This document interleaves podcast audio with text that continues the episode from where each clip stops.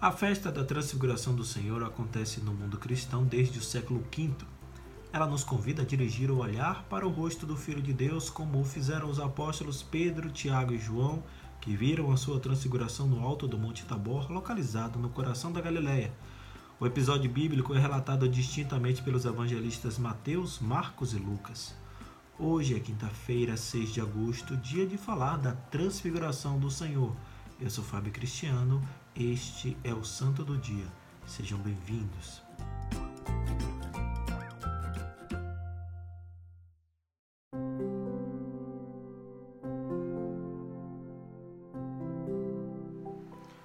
No Evangelho de São Marcos, capítulo 9, versículos de 2 a 10, temos: Jesus tomou consigo a Pedro, Tiago e João e conduziu-os a sós a um alto monte, e transfigurou-se diante deles suas vestes tornaram-se resplandecentes e de uma brancura tal que nenhum lavadeiro sobre a terra as poderia fazer assim tão brancas.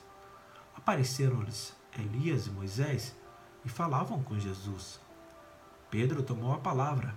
Mestre, é bom para nós estarmos aqui. Faremos três tendas, uma para ti, outra para Moisés e outra para Elias. Com efeito, não sabia o que falava porque estavam sobremaneira aterrorizados. Formou-se então uma nuvem que os cobriu com a sua sombra, e da nuvem veio uma voz: Este é meu filho muito amado, ouvi-o.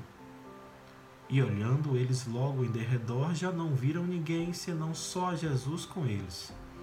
Ao descerem do monte, proibiu-lhes Jesus que contasse a quem quer que fosse o que tinham visto até que o filho do homem houvesse ressurgido dos mortos. E guardaram esta recomendação consigo, perguntando entre si o que significaria ser ressuscitado dos mortos. A intenção de Jesus era de fortalecer a fé destes três apóstolos para que suportassem o terrível desfecho de sua paixão, antecipando-lhes o esplendor e glória da vida eterna. Também foi Pedro que, depois, recordando com emoção o evento, nos afirmou: fomos testemunhas oculares de Sua Majestade.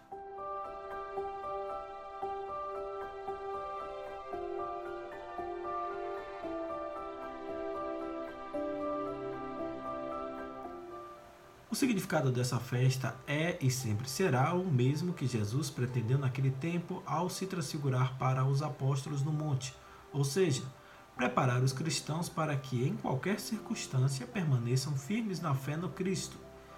Melhor explicação só através das inspiradas palavras do Papa João Paulo II, quando, nesta solenidade em 2002, nos lembrou que o rosto de Cristo é um rosto de luz que rasga a obscuridade da morte. É anúncio e penhor da nossa glória, porque é o rosto do crucificado ressuscitado, o único redentor da humanidade que continua a resplandecer sobre nós. Somente em 1457 esta celebração se estendeu para toda a cristandade por determinação do Papa Calixto III, que quis enaltecer a vitória no ano anterior das tropas cristãs sobre os turcos muçulmanos que ameaçavam a liberdade da Europa. Até o nosso próximo encontro.